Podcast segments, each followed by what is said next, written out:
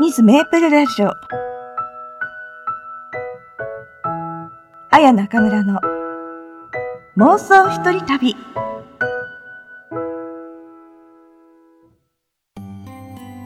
皆さん、こんばんは。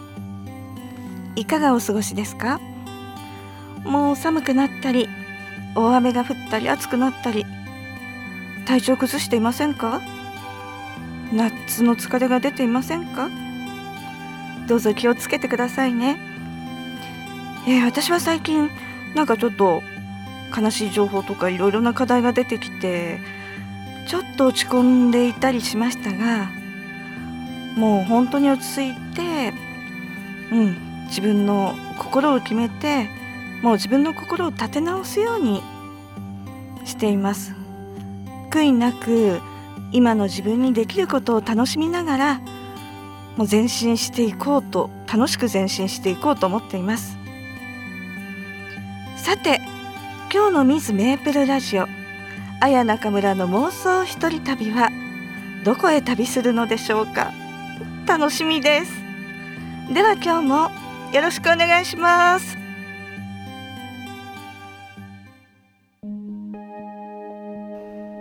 うん綺麗な空気。空も綺麗です。紅葉もだんだん深くなりつつありますね。ここはまた私のふるさと信州に来ています。なんと私のまあ私の生まれたところが戸倉上山田温泉なんですが第二のふるさと仕事でよく来ていた白馬にいます。そして今私はすがすがしい森のカフェテラスに座ってお茶を飲んでいます。あれ？なんかそこあちらにあのどこかで見たことあるうん背の高い方がいらっしゃいます。銀色の髪あれ？チェリーさん？チェリーさんかな？チェリーさん！ん？あれ？あやパイセンじゃないですか。何その？そのパイセンって何ですか？パイセン。違いますでしょ。えー、チェリーパイセンでしょ？元気ですよ。いやいやいや何言ってるんですかパイセン。久しぶりだね。久しぶりですよね。うん、うん、あのここって本当に思い出の地ですよね。前にあの何年前かあのーチェリーパイセンが チェリーさんが何言ってるんですかチェリーさんがあのー、ねユニット組んでその時だけのね沖縄のメンソーレっていう名前で。そうそう。まあ一緒にやったのがね、うん、そうそう一緒にやりました。そうそうそうそうそう。一緒にやったんで。ゆきひろさんですよね。そうそうそう。楽しかったねあれ。楽しかったですよね。どどうでした？白馬。あの時の白馬は。いやいや本当すごい過ごしやすくてね空気も、うんうん。うん、景色もいいしですよね。よ。もう音が響き渡りましたよね。ねでもそう本当に仕事らしくやったのはまあそこの白馬が初めてですけど、うん、その前に私がチェリーさんと出会ったのはもう本当に私すごく若い若いって言っても子供ぐらいの時で。まあ 10, 10代がもっと若かった違う。どうしてそういう若いふりをするんですか？えっとですねそれで、えーと、うん、チェリーさんが、えー、あそう私が二十歳か。本当それぐらいであのー、うんうん、野音の制作？野外音楽堂かなんかの制作進行してた時にシェリーさんがなんか、ね、イベントあったね。そうそうそうあのなんかバンド？あのモーター？懐かしい。ザ・モータースポーツミュージックっていう幻のねがメジャーデビューしていたバンドがあったんですね。そのメンバーで出たか。そうそうそうそうそう、ね、うん。なんかボーカルの人もなんか素敵な感じでしたよねだってもともともうアイドルみたいな人ですからもともとがそうなんですね。そうですよ、うん、あ素敵な人だなと思って。もちろんチェリーさんもあ素敵と思いましたけど。よく言いますよパッセン。そうだかから違うって。えっとえっとそれからチェリーさんがえっと私電話した時になんかうん。ライブをやるからって言われて、えーうん。じゃあ私あの見に行きますねって言ったらいやもうチケット売り切れてるからって すごい言い放たれた時があったんですいよや。いやいや、そんな、そんな冷たく言わないと思う冷たく言ってたよ。なんだろう。それがあのリンドバーグですよね。あじゃあ随分後だね、それからね。あそっか。あじゃあその間ありました？モーターモータいや、モータースポーツミュージックが1年ちょっとで解散して、ーうん。その後リンドバーグを結成するまで3年ぐらいがあるんで、だからまあ、結構5年近く空いたってことだね、じゃあ、多分。そうなんですね。えその5年の間は何か参加されてたんですか、その頃はもうフリーのドラマーとしてっていうか、うんうんうん。うん、うーん。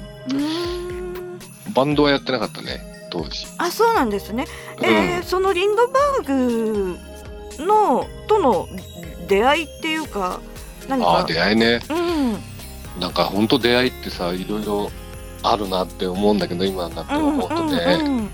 で特にあの今思い返すと自分でいろいろバンドをその後ももちろんまあ、うんうん。リンドバーグの話をする前ですけど、うん。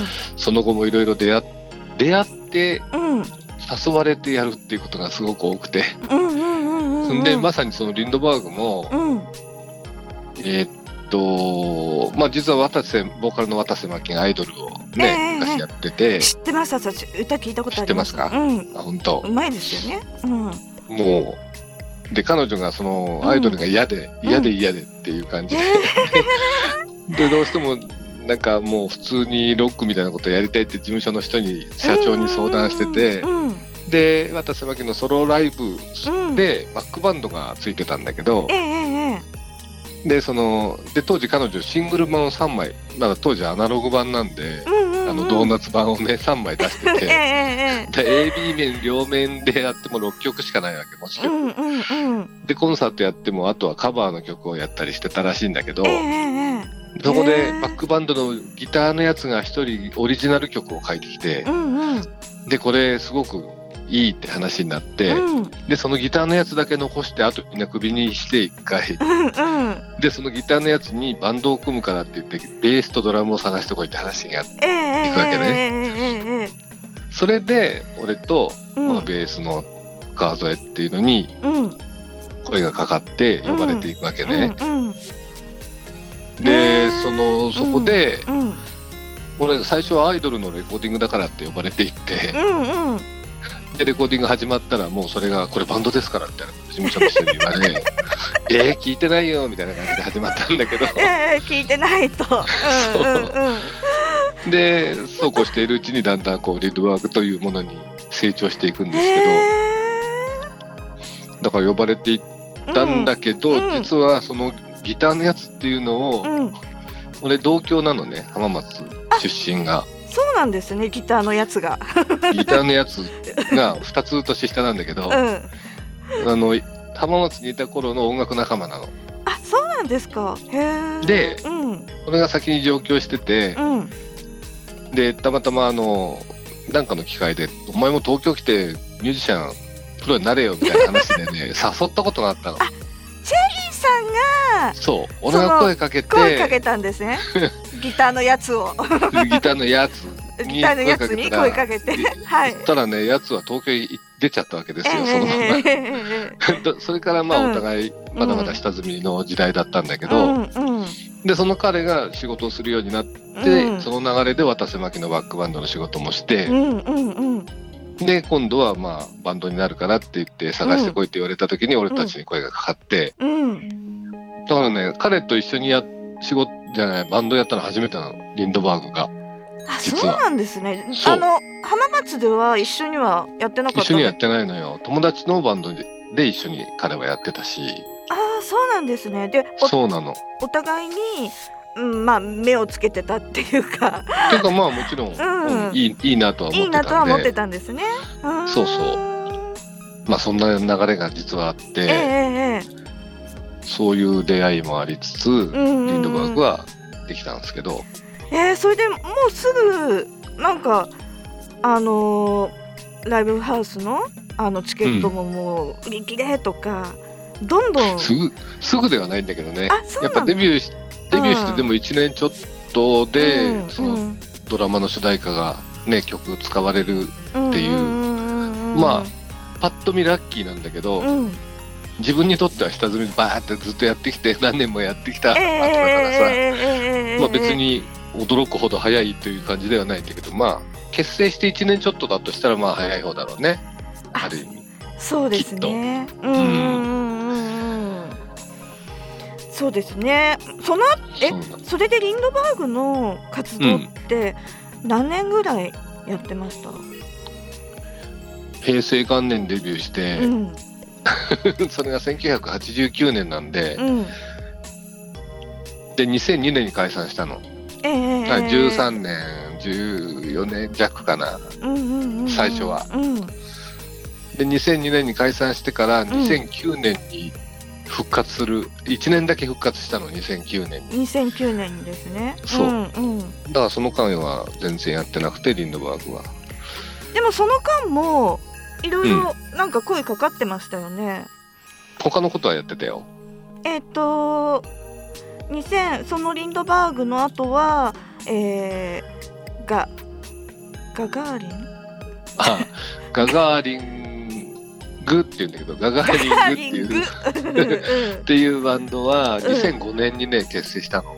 あそうなんですね。ただちょっと開くわけよまたリンドの解散からうんうんうんそこまでは。うんそれもでもね声かかってうんうんやりませんかっていう話になってうん。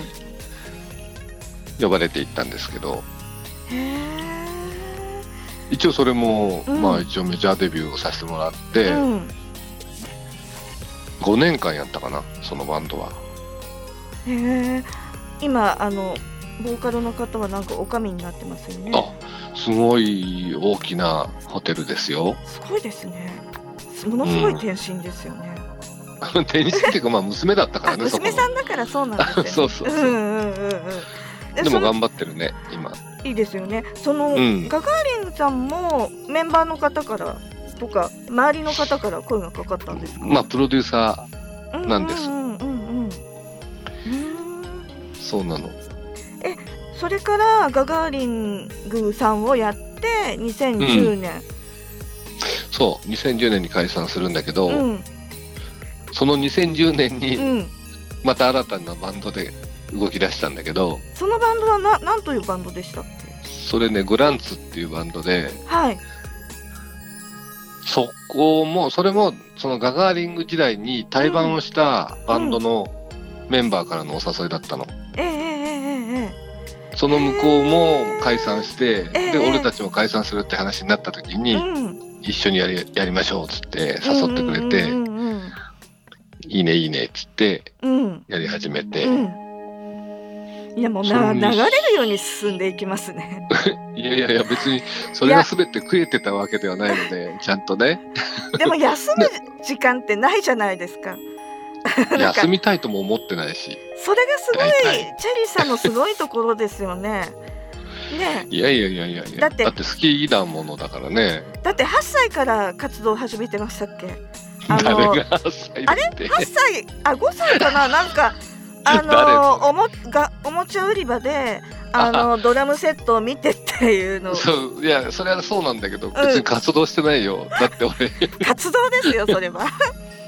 やいやだってそのドラムセットが何をするためのものか分かんないで買ったんだもん最初。えそれで床の間に飾っといたんですか？そうそう。飾ってて見て眺めてたのいつも、うんうん、それでなんかあのお姉さんの？なんかあの よく覚えてんな。そのこの間私見ましたよちょっと勉強のためにあのほら高専の YouTube 空戦ですね。そう今やってるユニッ対談ト対談聞きましたよ。面白いでしょあれ。あれ面白いですね。うん。でそっからなんかその、ススティックでしたっけ？あれでうん。打ち始めたっていう。だからスティックもちゃんと買わなくて、うん本当に菜箸みたいなので最初はバシバシ叩いあて。てそうだったんですね。あ最初はね、うんうん。だからも何を叩いてたんですか？そのドラムセット？う姉貴が持っていたうん。小敵対用のスネアと、うん。なもう鍋の蓋だったりとかすごい。そういうのをこうねテーブルの上に置いてちゃんとセットになってたんですね。うんうん。ガシャガシャガシャガシとかパンパンパンとかやったのね。うんうんうんで中学校に入って剣道をやるようになって、うん。で剣道のあの竹刀ってねあの刀竹刀ってうん。竹を組み合わせて作ってあるのね。細長い竹を。あはいはいはい。でそうそう。でそれで使ってるとだんだん削れてきて折れたりするわけよ。でその折れたやつを今度、うんうんまあ、新しいのに変えるときに外すでしょ、うん。で外したやつをね、うん。スティックの長さに折ってねバキバキって折って。すごい。あそれぐらいだっていうのがあって。もううん。あとはずっとそれを振り回してた、その時に叩いてたのも鍋の蓋なんですか？まだドラムセットないもんだって当時。すごい。うん鍋の蓋もそうなんだけどあとね学校でも俺バシバシ叩いてたのが、うん。いわゆる教科書とかうん。ノートとかうをん机の上に並べるんだけど、うん。厚みを変えると音程がつくのよ。音程っていうかちゃんとしたなんかトゥクトゥクトゥクトゥクみたいなさぐらいな感じになるから。そうなんだ。そうなんかそういうのを工夫してねちょこちょこやってたの、すごこいつ変なやつだなって絶対思われてたと思うけど周りから。いいやでも剣道の市内の竹？竹と鍋の蓋と教科書から活動は始まったんじゃないですか。ああそうですね。そういう意味では。でよどみなく川の流れのように進んでますね。でそれから2010年のグランツからまた、うん。あれいろいろなんかあの辻仁成さんの番あエコーズね。うんエコーズもやってますよね。エコーズが11年12年ぐらいか2000あすごいちょうどいい震災の後だもんね。あそうなんですね。うん。うんあのーすごい豪華豪華スターのうん。ダイヤモンドユカイさんとか ああ。とあの小田哲郎さんとか、あうん。すごいあの恐竜の名前の。そ あれはうロールビーダイナソーっていうバンド名でね。ロールビーダイナソーですよね、そうなんです。うんうん、あれはいつからやって活動あれ何年前になるんだもうさだんだん分かんなくなってきてんだけど もうすでにデビューあデビューあれもキングレコードからちゃんとね、CD 出してるんだけど、ええええええ。もうでも5年56年経つかな。うーん。時の過ぎるのは早くてねちょっとうんいまいちでもそれもずっと今もメンバーとして活動されてるってことですよね。ちょっとお休み活動がなかなかうんみんながそれぞれまあこのご時世なんでなかなか動けないんだけど、うんうん解散してはいないので、うん。そのうちまたひょこっとやると思うけどね。へえそうなんですね、うんそう。それで今またリンドバーグ？リンドバーグはそのさっき言った2009年に1年だけ復活した後また解散して。うん。2014年にねちゃんと復活したの。ただ2014年に2014年からはずっと継続してうん、うん続いてはいる。それもなんかチェリーパイセンがあのー 渡瀬さんのお見舞いに行った、時に、まあお見舞いも行ったよもちろん。うん、なんかその時に話をして復活のきっかけになったとかって。まあそのうちの一つかもしれないけどねそれも。うんうんうん。要因の。そうなんですね。うん。でもなんかすごいあのリンドバーグさんの絆ってすごく硬いですね。まあねなんか、うん。なんかうまくいってる連中というかなんつったら変だろうな。なんだろうな。うまくいって家る連中。族っていうのとまたなんかね違うんだけど。うんとでもそんなに仲いいわけでもなくえそんないつも食事行きましょうとかそういうことはないんだけど。じゃあ陰で悪口言い合ってるとかって そんな陰口それはないいね。それはないですよね絶対。うん。うん。なんかなんだろうね。ただ一緒に会って音を出した時の喜びっていうのはお互いこうちゃんと感じられるというか。うん。だ音を出した時のちゃんとしたいい仲間って感じがするあそうなんですね。音を通じての絆うん、そういうのは大きいんじゃない。ですよね。仲間同士ってことなんですよね、だから多分復活してからの最初のあのリハーサルとか練練習っていうかあ音合わせではすそうそう。ごく多分皆さん感じ合ったんじゃないです？もうね最初のね、リハーサルで、ま、マキも感動してたし、うんうん、ですそうだよねね。そんな感じです。うんでえっとチェリーさんもあの、うん私実はあのチェリーさん一回ソロアルバム出してますよね はい、出してます。でそれ私。あのとってもハードな仕事の時ハードな広告代理店時代に目覚まし代わりに使ってたんですよマジですか？マジです目覚めないでしょ逆に寝ちゃうんじゃない？そのままいやちゃんとこれって決めてああ、な。なんかあすごく素敵な音がと思って目覚めるんですよナレーションじゃなくて、音楽の方で。うん、それで、あのーそれはすごく、あのーん眠りながら寝ぼけながらよく聞かせていただきました。なるほど ありがとうございました。で最近、あのー私すごいかっこいいなって思った曲があって、うん。あのわかんないやじゃなくてわかんたんか。ああ、わかんか。久しぶりに作ったソロソロの曲ね。うんうんうんうん。あれはわ何語なんですか？ああ、あの、アメリカの方のインディアンのうんスー族だっけ？な、なんとか族。まあ、なんとか族っていうのああったスー、スー族だったような気がするんだけど、まうんあ、それの、ある意味ちょっとスピリチュアルな意味もこもこもった言葉ではあるらしいんだけど、とりあえずでも大まかに言うとみんなで頑張っていこうっていうか、前、前向きな、すごい言葉だっていう意味ですね。うん、のがあったんで、うんうんうん。結構でもあの言葉使ってる人もまあまあいるみたいね、他にもね。えどういうたあなんかたまに、わかんたんかっていう言葉として、楽曲として言葉として？とかいろんなとこで使われてるみたいだけどね。曲は俺知らないけど、他の人が。歌ってるのはは。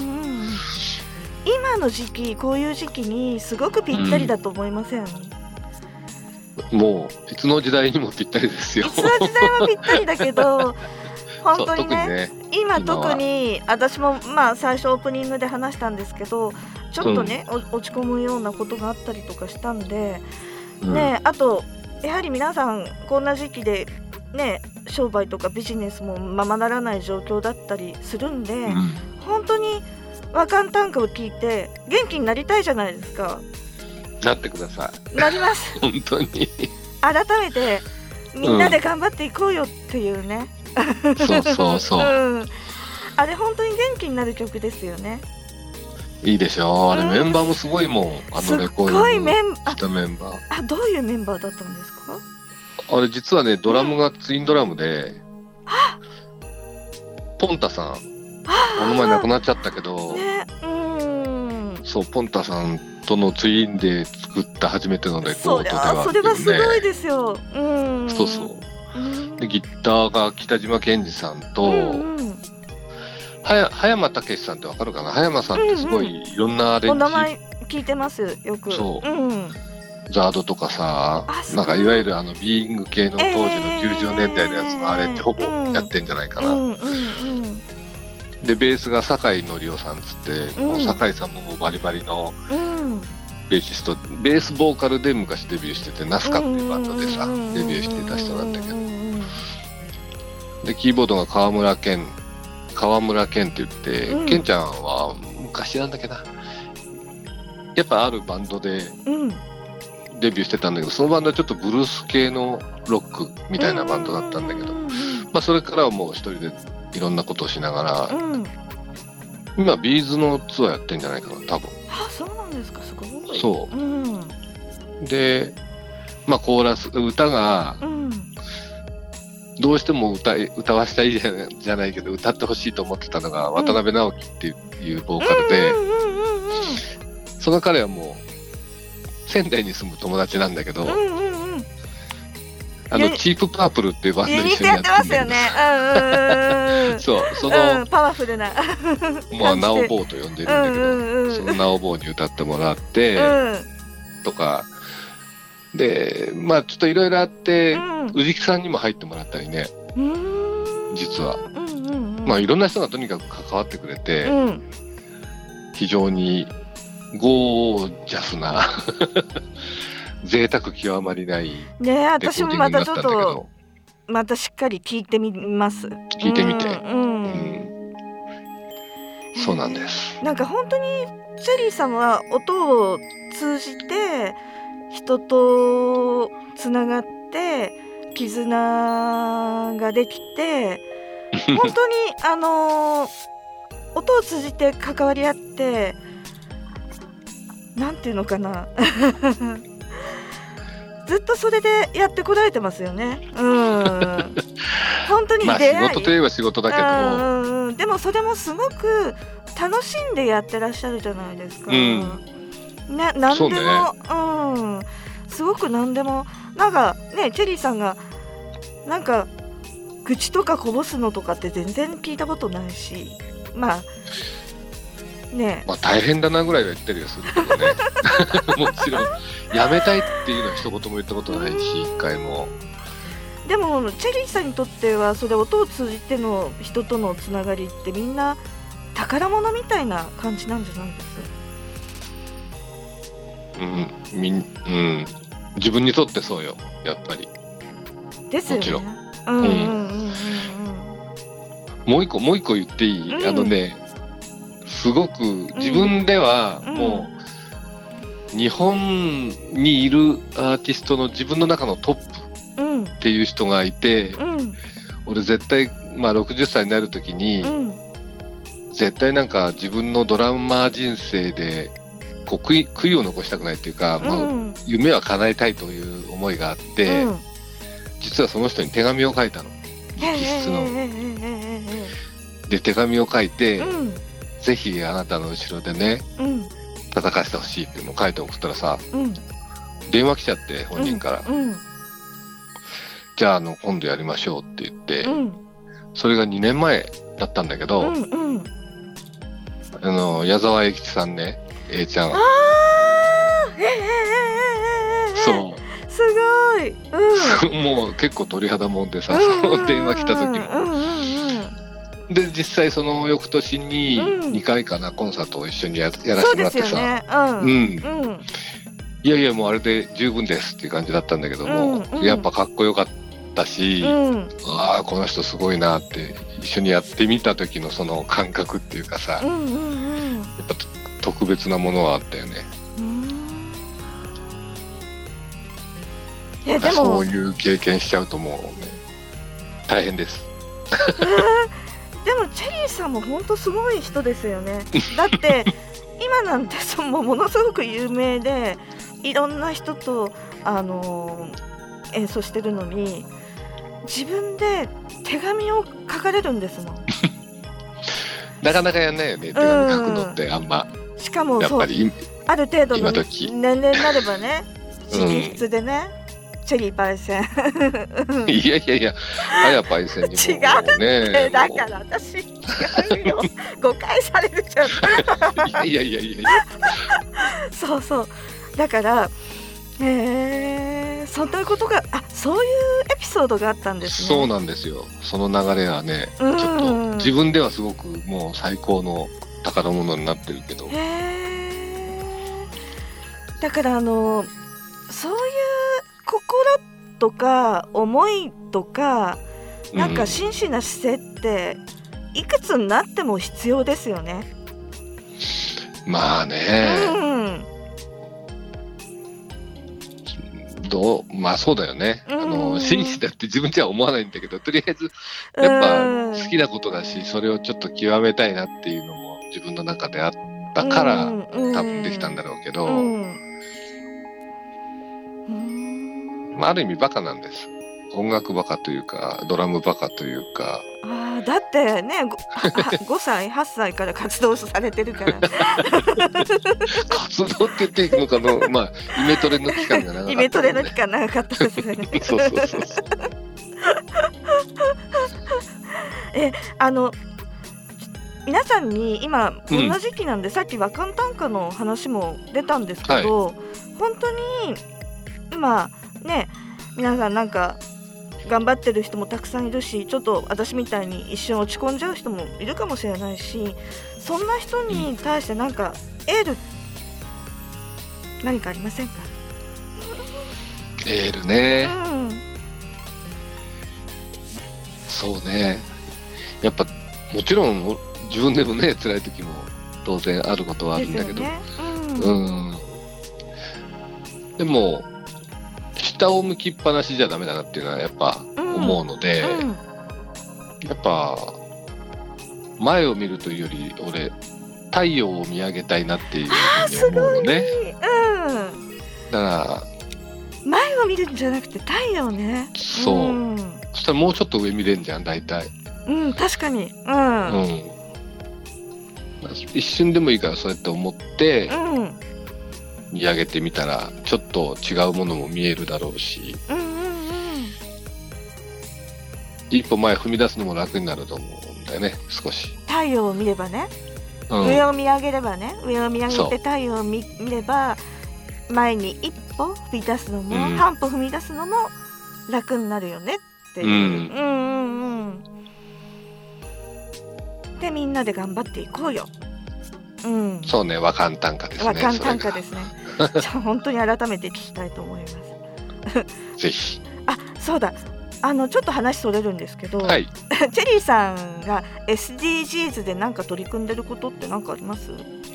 あの SDGs ね、うん。なんか全然大したことはできてないんだけど、うん。意識は当然前とはちょっと違ってて、うん。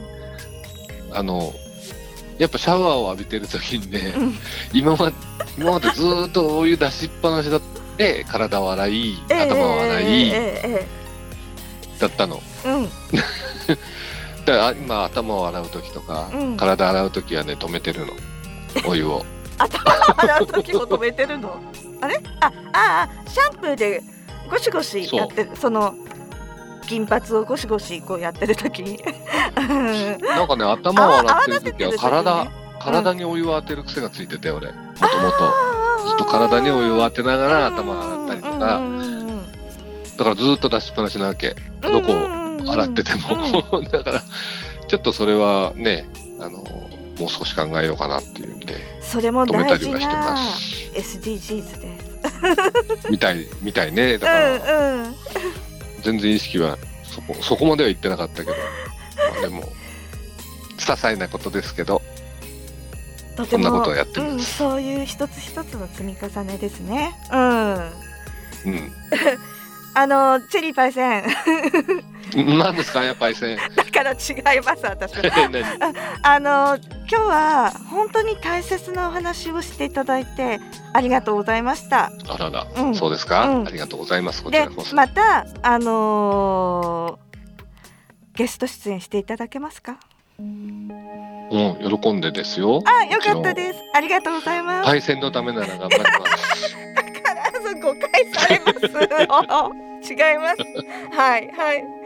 じゃあ本当に今日はチェリーさんありがとうございました。あありがとうございました。あの今日帰ってから和漢短歌聞きたいと思います。よろしくお願いしうん。みんなます。あの CD 買ってね。やってね。あとよろしくね。グッズもファンクラブの方で販売してます。T シャツです。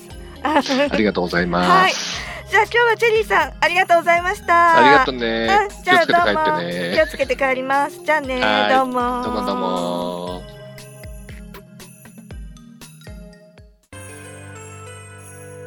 さて今日はあのリンドバーグのチェリーさんと出会った白馬での綾中村の妄想一人旅でした。なんか本当にもうとても素敵なお話が聞けて嬉しかったです。チェリーさんありがとうございます。さて私の日本トリムの電解水素水の実践販売なんですが、えー9月の23日から26日まで光が丘に入ります。そしてまた29から10月の3日まで光が丘に入ってます。で8日から10日までは日本橋に行ってましてそして10月の21日から27日までは吉祥寺に入ってます。もしあの興味がおありになる方電解水素水性水器うんぜひいらしてくださいね。でもっと詳細が知りたい方はえー、綾中村のフェイスブックか、えー、アメブロのミズメープルラジオ綾中村の妄想一人旅かインスタの綾中村あやこったまってなってるかな？そこにダイレクトメッセージを送ってくださいね。え。今日は本当に素敵なあの一人旅でした。それでは皆さんあのあなたも